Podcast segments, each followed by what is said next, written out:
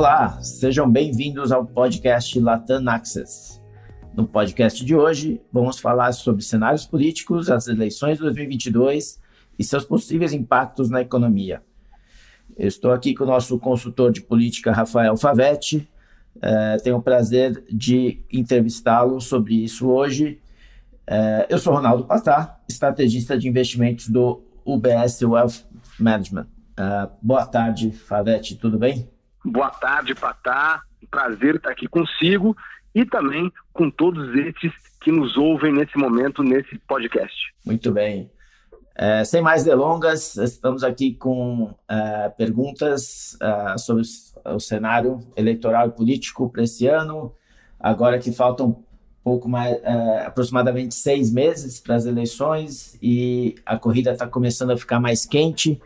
Então a gente tem uh, a partir de agora, muitas emoções no cenário e é sobre isso que nós vamos falar agora. Uh, Para começar, Favete, você poderia dar uma breve visão de como você vê os próximos acontecimentos uh, das, nas eleições presidenciais do Brasil? Perfeito. Patá, o que está acontecendo nesse momento é que de hoje até as convenções partidárias que acontecem entre meados de julho e início de agosto, é quase uma eternidade para os candidatos e para os partidos políticos. Porque agora é o grande momento de fechamento de coligações, apoios e etc. E o que mais importa não é só e somente só os apoios formais, Patá, mas também os apoios informais. Veja, por exemplo, o caso do MDB. MDB é o maior partido do Brasil, maior número de filiados, maior número de vereadores, maior número de prefeitos, enfim, é o maior partido do Brasil há muito tempo, em número de filiados e número de, de, de vereadores, etc. O MDB, parte dele, está tá com Lula, especialmente o MDB do Norte e Nordeste, e parte do MDB está com o Bolsonaro que é o MDB do Sul-Sudeste. Mas o MDB tem uma pré-candidata própria. Então veja a, a, confusão que acontece nos partidos de hoje até a data real das convenções. Então o que está acontecendo hoje é essa tentativa de alinhamento. E é isso que está tomando a política de Brasília hoje. Isso é, o alinhamento dos partidos políticos. O mesmo que acontece no MDB, acontece no União, acontece no PSD, isso é, todos aqueles partidos que não sejam, de um lado, a tríade de apoio a Bolsonaro, que é PP, republicanos e PL, e de outro lado, o PT, que tem Lula, que são os dois candidatos nossos do cenário base que temos para as eleições nacionais. Então, respondendo à sua pergunta, o momento agora é de muita política, muita conversa intra e entre partidos, Patá. Entendido. Então, é, ainda estamos nas preliminares, digamos assim. Uh, na sua visão, quais são os principais fatores que vão influenciar nessas eleições? Seria corrupção, saúde, inflação, emprego? Como você vê isso? O que mais nos chama a atenção é a disputa de um eleitorado por um viés da economia. Então, se de um lado o governo de Bolsonaro precisa dizer o que ele vai fazer para melhorar a situação, e aí ele vai contar bastante sobre o que ele enfrentou no Covid, por aí vai.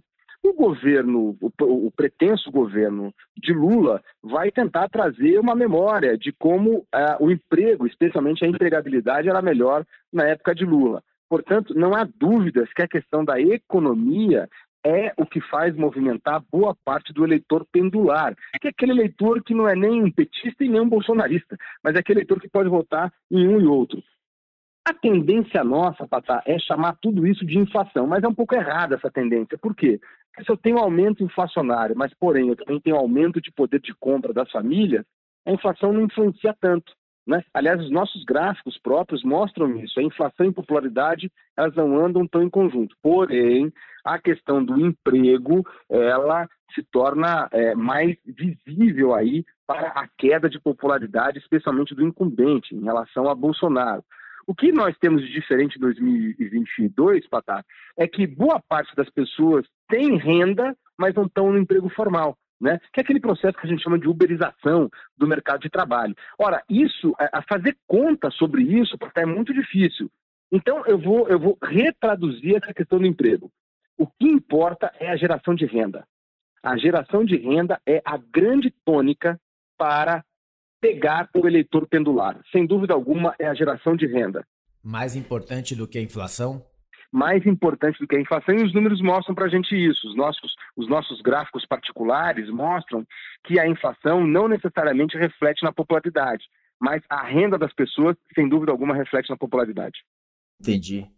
Então, pegando o gancho nessa pergunta, Favete, diante desse cenário, né, onde você vê a economia, principalmente a renda, afetando a decisão de voto do eleitor, baseado nisso, quais são as oportunidades e ameaças que você vê para os dois principais candidatos uh, com maiores intenções de voto? A grande, a grande oportunidade é cada um dizer o que vai fazer para melhorar em 2023. Como a gente já disse, o Bolsonaro tem uma oportunidade que teve a Covid. Então ele pode dizer, olha, parte do meu governo não, não governei. Aliás, ele brigou com os governadores em relação a isso. E, por outro lado, o Lula vai tentar trazer a memória do governo dele. Né? O problema para o Lula, eu acho que é até maior do que para Bolsonaro, é que Lula precisa rememorar. Imagina uma pessoa com 20 anos hoje. Com 20 anos, essa pessoa, é, enfim, em 2007, era, enfim, é difícil rememorar para uma boa parte do eleitorado brasileiro. Portanto, na minha visão, Lula tem uma tarefa mais árdua do que do Bolsonaro para dizer sobre o futuro em relação em relação à renda. E o que vai tentar dizer Lula, portanto? Olha, é, há erros crassos aí na atual política econômica que não geram renda para você, eleitor. No meu período era melhor, com essa dificuldade que ele tem de re relembrança dos tempos dele. E Bolsonaro, por outro lado, vai tentar dizer o seguinte: eu sei que está ruim, mas com o PT é pior. Então, creio que essas são as linhas centrais aí é, de cada uma das campanhas, Patá. É, isso é muito interessante. Agora, entrando especificamente em cada um, né? O que, que o presidente Bolsonaro pode fazer para reduzir a rejeição é, alta que, segundo as pesquisas, ele tem hoje, é, o eleitorado tem em relação a ele, Favete?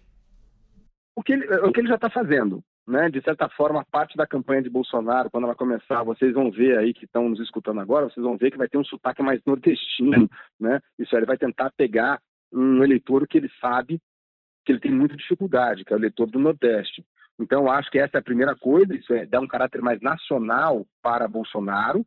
A segunda coisa que Bolsonaro vai tentar fazer é empichar o medo na vitória de Lula, né? como a gente está tá dizendo. E esse medo ele vai passar tanto por uma degradação econômica, que Lula pode significar, isso na visão né, da campanha de Bolsonaro, que Lula pode significar ser eleito, e também a volta daquele tema, que é um tema muito que foi muito caro para o PT, que é o tema da corrupção que veio aí no Petrolão. Por outro lado, o Lula vai tentar retomar a ideia da pacificação nacional. Então a gente vai ver aí muito da campanha de Lula pegando na ideia da pacificação nacional, no sentido de que sem a pacificação nacional eu gero insegurança de todo, de todo tipo e a insegurança é ruim para investimento e por aí vai.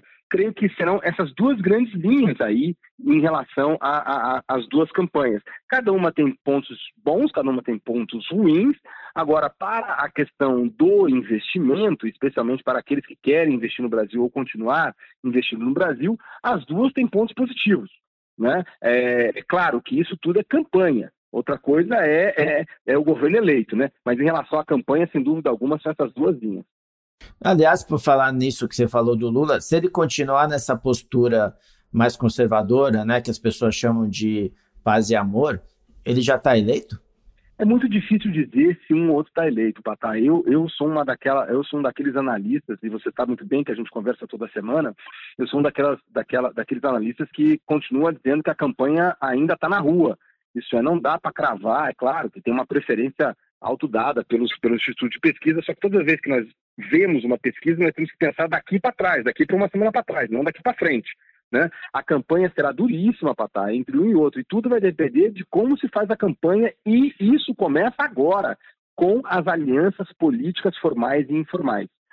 A formação de bons palanques nos estados, a, a, a, escolha de bons candidatos para governos estaduais, para senadores, para bancadas, tudo isso conta, porque o nosso cenário base, Patá, isso você sabe que a gente conversa direto, é de uma eleição apertada. Ora, se é apertada, ainda não temos um eleito.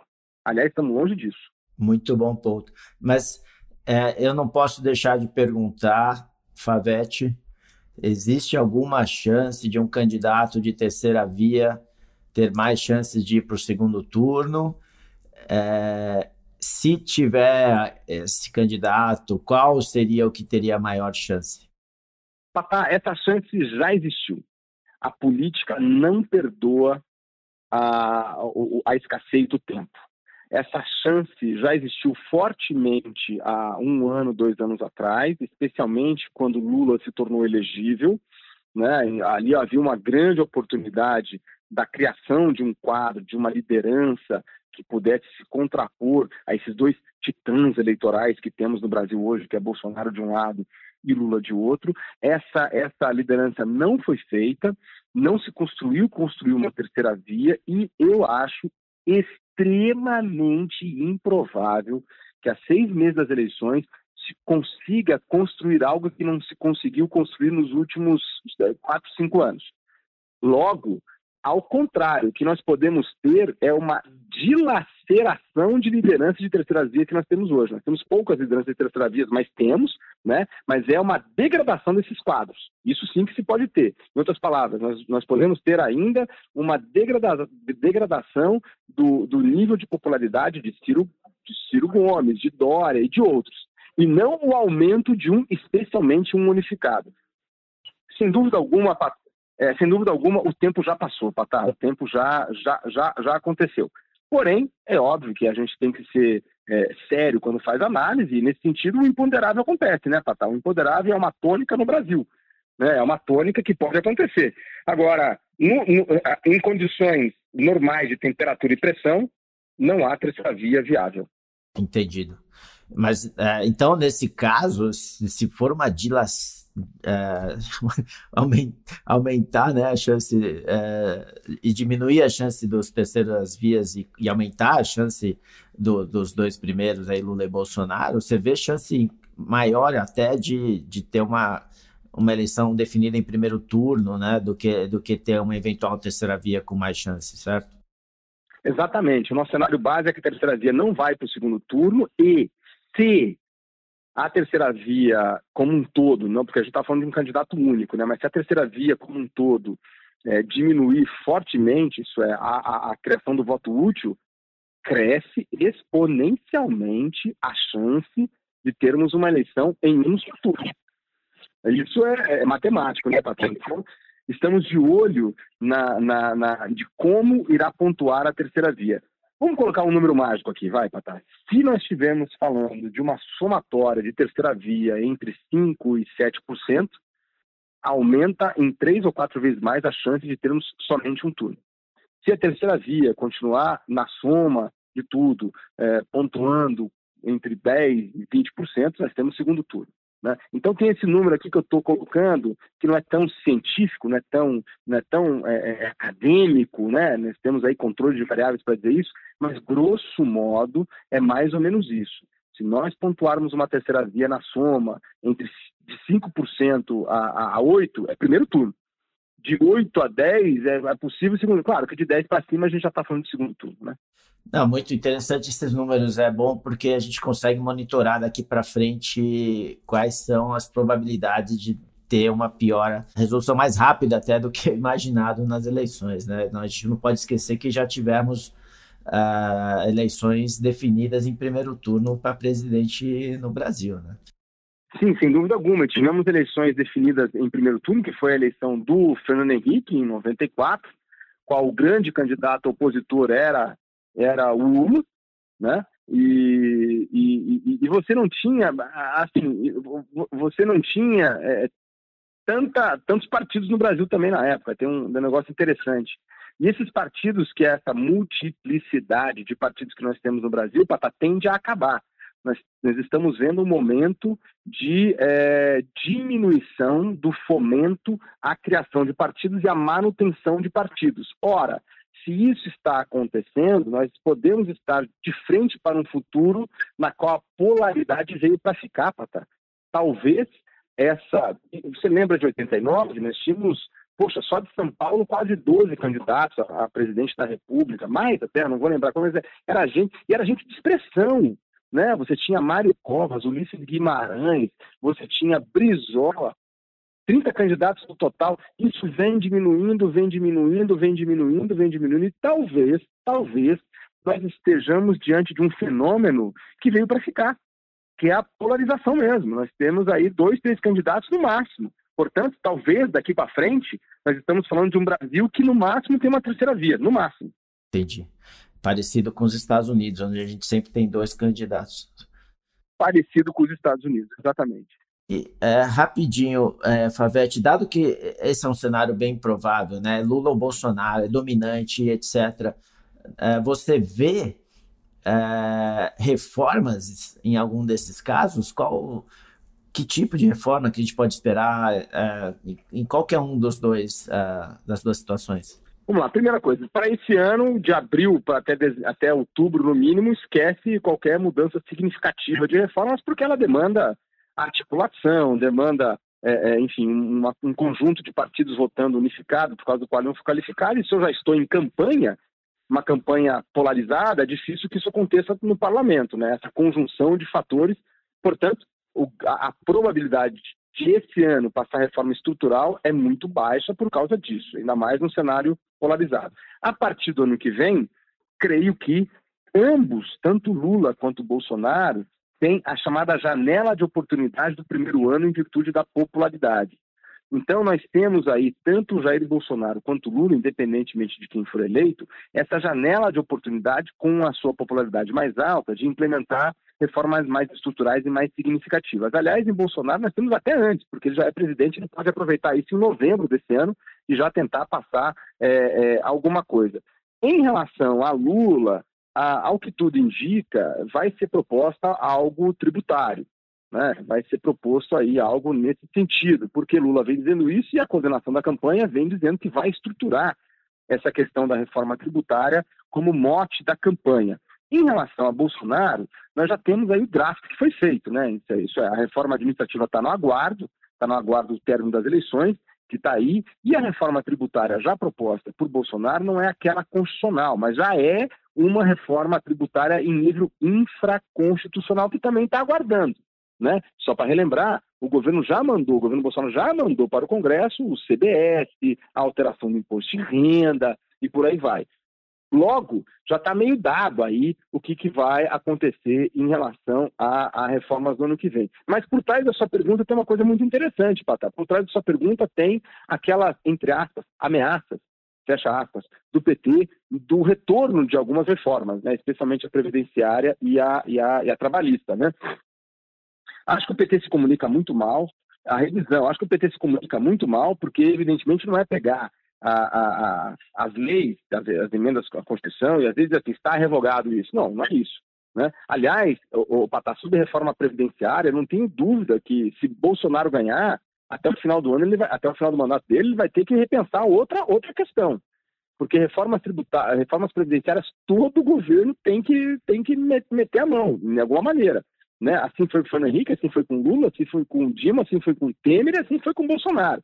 A questão previdenciária é um problema no mundo inteiro quando nós temos um gráfico de população é, envelhecendo e isso é um problema. O próprio Paulo Guedes disse que teria que revisar a reforma previdenciária dele mesmo. Né? Então, é, uma, uma, uma, revisão da reforma previdenciária, mesmo que seja no plano infraconstitucional, acreditamos nós que pode vir, seja no governo Lula, seja no governo Bolsonaro. É claro que num governo Lula, com um olhar um pouco mais para é, garantia de direitos trabalhadores, e num governo Bolsonaro, uma questão mais em relação a serviço público. Por outro lado, a questão da reforma trabalhista, é, e aí, porque eu estou dizendo que o PT se comunica muito mal, tanto Lula quanto Bolsonaro têm que olhar para alguma situação que é a que nós até já comentamos aqui hoje, que é a uberização da, da, dos serviços, né? Isso aí, existe uma massa de pessoas hoje dentro de, uma, de, uma, de, um, de um emprego informal que não tem garantias previdenciárias. O que fazer com isso?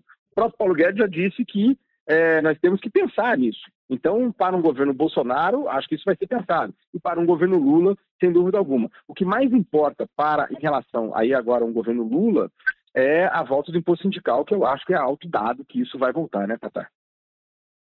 Ah, sim.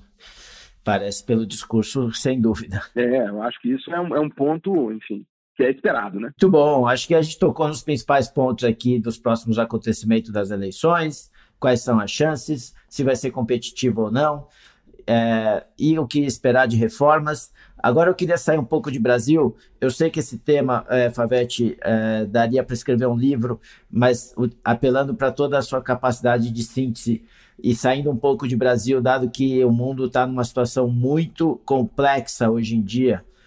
Como você vê os atuais desenvolvimentos geopolíticos globais afetando é, a ordem global como todo e seu impacto no Brasil? Eu sei que é muito complexo, mas assim, principalmente essa parte de impacto no Brasil. O que, você acha? Perfeito. Patá, eu acho que pensando é, em eventuais até governos, governo Lula Bolsonaro, há muito que se tirar da situação geopolítica mundial hoje. Né? Isso é, o Brasil é um dos países que pode se beneficiar, até questão de investimentos, desse problema é, é sério que o, que o mundo está vivendo geopoliticamente e nessa, nessa virada de eixo, isso é, há, há, uma disputa, parece, entre um eixo oriental e um eixo ocidental comandado, evidentemente, pelos Estados Unidos. Por que, que o Brasil tem que tomar um lado? Essa é uma pergunta que tanto o governo Bolsonaro quanto o governo Lula podem fazer. Né? E como se aproveitar disso? Logo, eu acho que uma das principais questões do governo Bolsonaro ou governo Lula a partir de 2023 vai ser, sem dúvida alguma, a questão internacional. Isso é, se até agora foi uma questão delegada a segundo ou terceiro plano, não será mais. O Brasil será chamado a ser um ator mais é, constante dessa disputa de eixo entre Oriente e, e Estados Unidos. E o que eu te digo, né, Patá? Talvez a gente não precise tomar um lado, mas a gente precisa é, é, exercer esse papel que o mundo nos chama. Sem dúvida alguma, o Brasil é centro de uma periferia, nós somos centros para uma periferia de países ao nosso redor, na América do Sul, sem dúvida alguma, na América Latina, com bastante ênfase, e creio que essa é uma tarefa é, que o Brasil, os brasileiros, os investimentos e o governo terá que enfrentar de frente a partir de 2023. É muito interessante isso que você falou, que o Brasil não precisa necessariamente tomar um lado só, né, na história. Exatamente. A gente pode aproveitar isso, né? Pois é, não, e não é por conta disso que vai deixar de ser um protagonista na história, né? Principalmente dentro da, da região, né? Exatamente, até porque esse protagonismo, Paté, é autodado.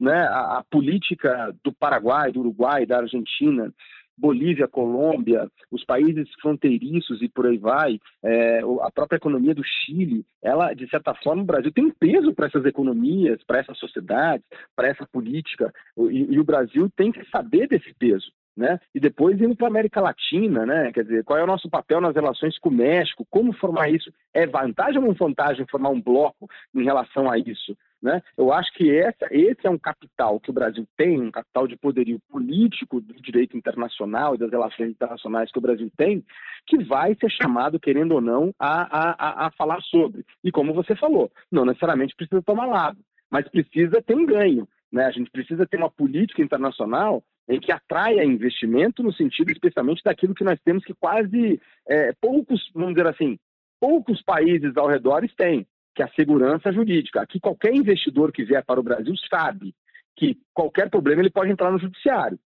Né? O judiciário vai dar uma resposta, pelo sim ou pelo não vai dar uma resposta. E isso não é tão comum em outros países. Uhum. Né? A letra, é, isso não é tão comum em outros países. Né? É, veja o caso da Bolívia hoje. O MAS voltou ao poder lá. E o MAS voltou ao poder lá e a ONU acabou de condenar, faz um mês, a ONU acabou de condenar o judiciário, o judiciário é, é, é, é boliviano como subjugado pelo poder executivo. Né? Então, essa, essa, aqui, qualquer investidor sabe que se entrar na vara X qualquer aí é, da sua cidade por um problema de contrato, o juiz não, é, ele, ele, de certa forma, é independente. Né? Então, esse ativo que nós temos, que eu vou chamar de é, é instituições é, relativamente sólidas, esse ativo nós temos E isso faz preço em relação ao investidor no Brasil. Ora, se isso faz preço, nós temos esse tamanho todo de população, de poderio político, etc., nós temos que exercer isso a nosso favor. Né? E é isso que se roga de qualquer governo que venha no que vem, seja Lula ou seja Bolsonaro. É muito interessante, porque é uma, é uma parte do governo que é, perdeu, talvez recentemente, um pouco da sua importância, mas que vai ter que voltar, independente de quem for eleito, porque o Brasil vai ser chamado a isso. Muito Exatamente. Bom. Exatamente. Pessoal, conversei hoje com o Rafael Favetti, nosso consultor político. Foi muito interessante essa conversa. Muito obrigado, Favetti, pela sua participação. É, eu queria lembrar a todos, por favor, de assinarem o nosso podcast, tanto no Spotify ou no podcast da Apple. É, e que, as, e que a, a nossos próximos uh, podcasts vão, vão, ser, vão aparecer direto no seu, no seu, no, seu, celular. Obrigado a todos pela, pela audiência. Até o nosso próximo podcast e obrigado de novo, Favete. Obrigado, Patá. Obrigado a vocês que ficaram aqui nos ouvindo para ajudar a que você forme a sua, próxima, a sua própria massa crítica em relação aos seus investimentos. Muito obrigado a todos. Abraço também. Os comentários do UBS Chief Investment Officer são preparados e publicados pelo Global Wealth Management do UBS AG ou uma de suas afiliadas UBS. As opiniões e opiniões expressas nesse material por palestrantes convidados externos são do autor barra palestrante e não são do UBS, pessoas subsidiárias ou afiliados. Assim, o UBS não aceita qualquer responsabilidade sobre o conteúdo desse material ou quaisquer reclamações, perdas ou danos decorrentes do uso ou dependência de toda ou qualquer parte dele. Esse material não tem relação com os objetivos específicos de investimento, situação financeira ou necessidades particulares de qualquer destinatário específico e é publicado apenas para fins informativos. Nada nesse podcast se destina a ser, não deve ser considerado como qualquer forma de solicitação ou promoção. Nem todos os serviços ou produtos estão disponíveis para os clientes em todas as jurisdições. Para obter uma isenção legal completa aplicável às visões de investimento independente produzidas pelo UBS, visite nosso site em ubs.com.br CIO-disclaimer.